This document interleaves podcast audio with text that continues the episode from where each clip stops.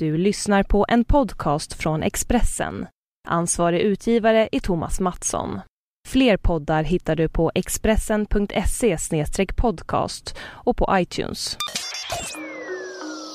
Det här är Expressen Dokument om dokumentären Den fastspända flickan av Arne Lapidus som jag, Johan Bengtsson, läser upp. Hennes liv var en snabbt nedåtgående spiral av missbruk, prostitution och självmordsförsök. Hon blev grovt våldtagen av den senare sexbrottsdömde polischefen Göran Lindberg. Nu belönas radioreporten Daniel Velasco med Guldspaden för sin dokumentär om hennes liv, Den fastspända flickan, som visar hur samhället sviker en utsatt ung människa. Guldspaden och all annan uppmärksamhet kring programmet är ett slags upprättelse för mig, säger Nora, som hon kallas i radiodokumentären.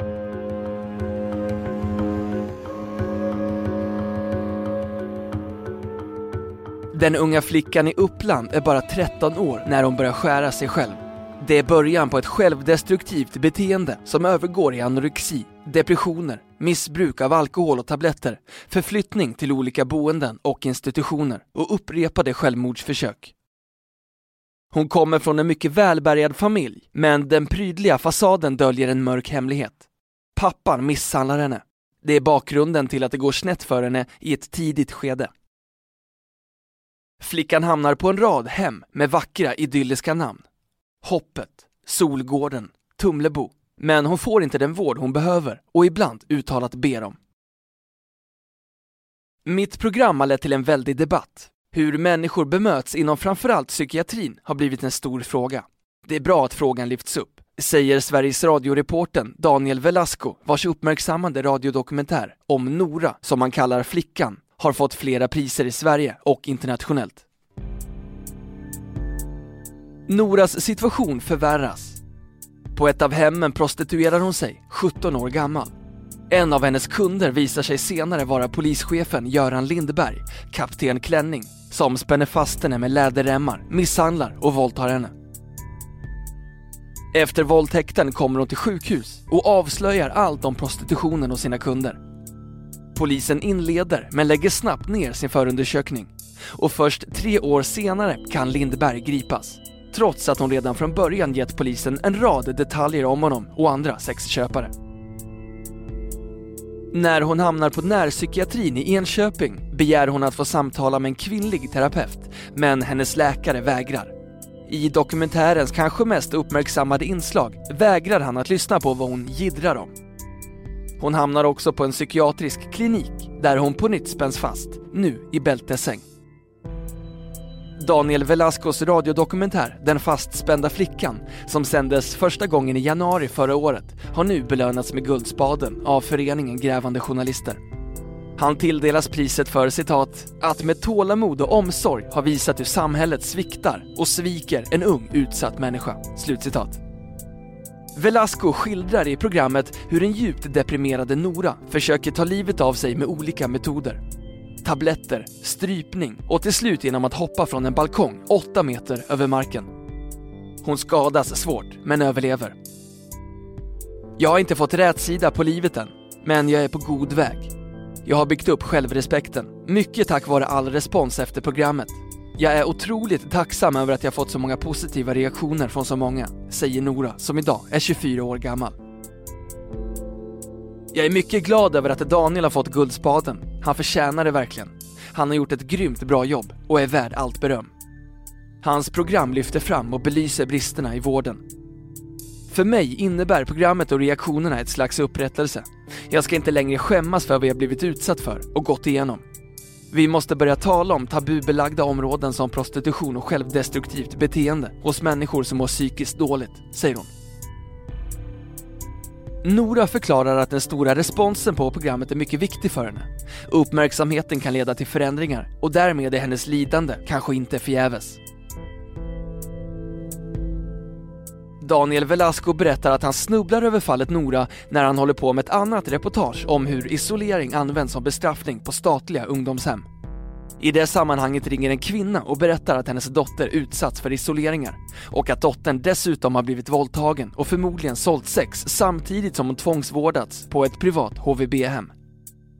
Det är Noras mamma som tipsar. Velasco ringer upp dottern. Efter vårt första samtal ställer jag mig två frågor. Hur kan de sälja sex på ett behandlingshem utan att personalen gör något?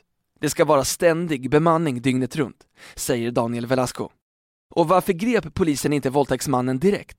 Nora hade lämnat otroligt mycket uppgifter. Bilnummer, personnummer, telefonnummer. Det var guldläge för polisen, säger han. Under arbetet med reportaget går det plötsligt upp för Velasco att våldtäktsmannen är ingen mindre än polischefen Göran Lindberg. Han grips först efter det att Velasco har börjat intervjua Nora. Reporten förstår det när han söker Noras målsägarbiträde och finner att denna är samma person som just utsätts till målsägarbiträde för ett av Lindbergs offer.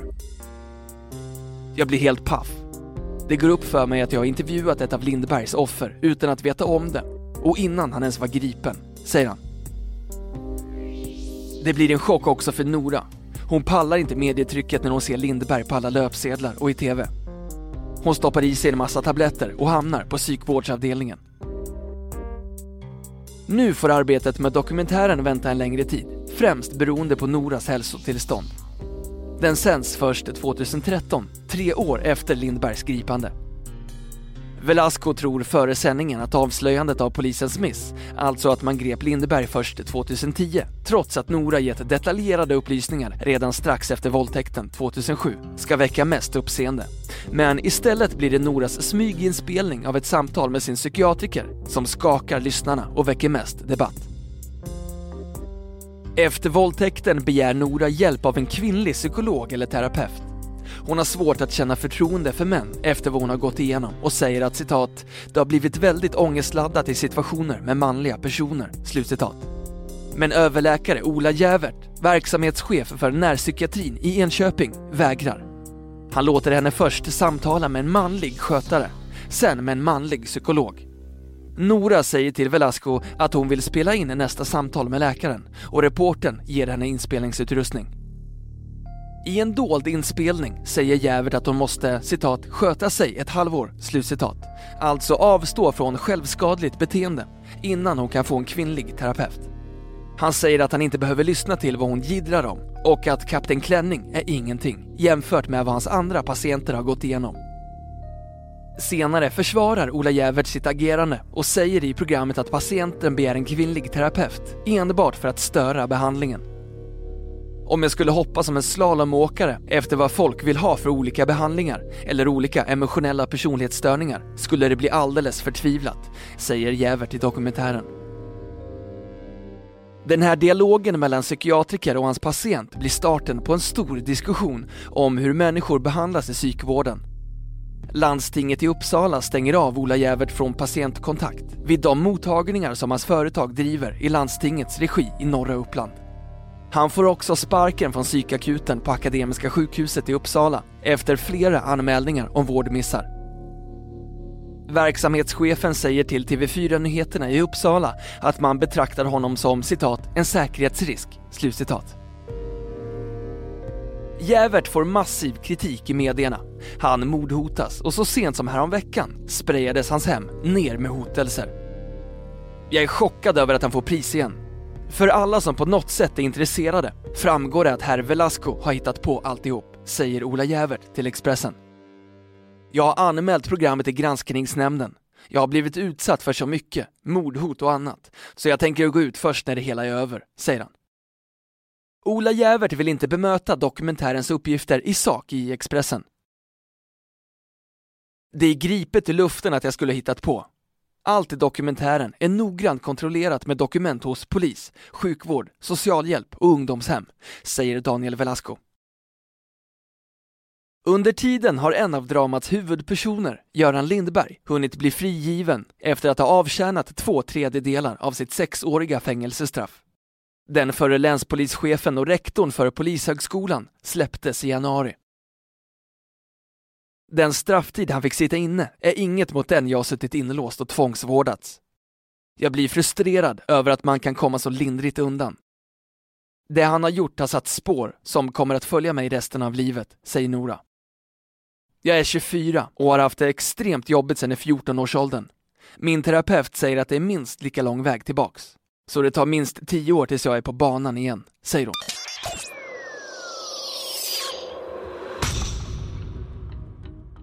Du har lyssnat på en podcast från Expressen. Ansvarig utgivare är Thomas Mattsson. Fler poddar finns på Expressen.se och på iTunes.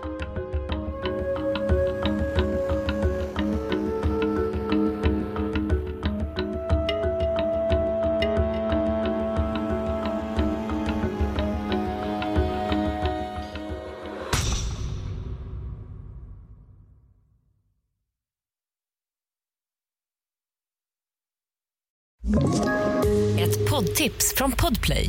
I fallen jag aldrig glömmer djupdyker Hasse Aro i arbetet bakom några av Sveriges mest uppseendeväckande brottsutredningar. Går vi in med hemlig telefonavlyssning och, och då upplever vi att vi får en total förändring av hans beteende. Vad är det som händer nu? Vem är det som läcker?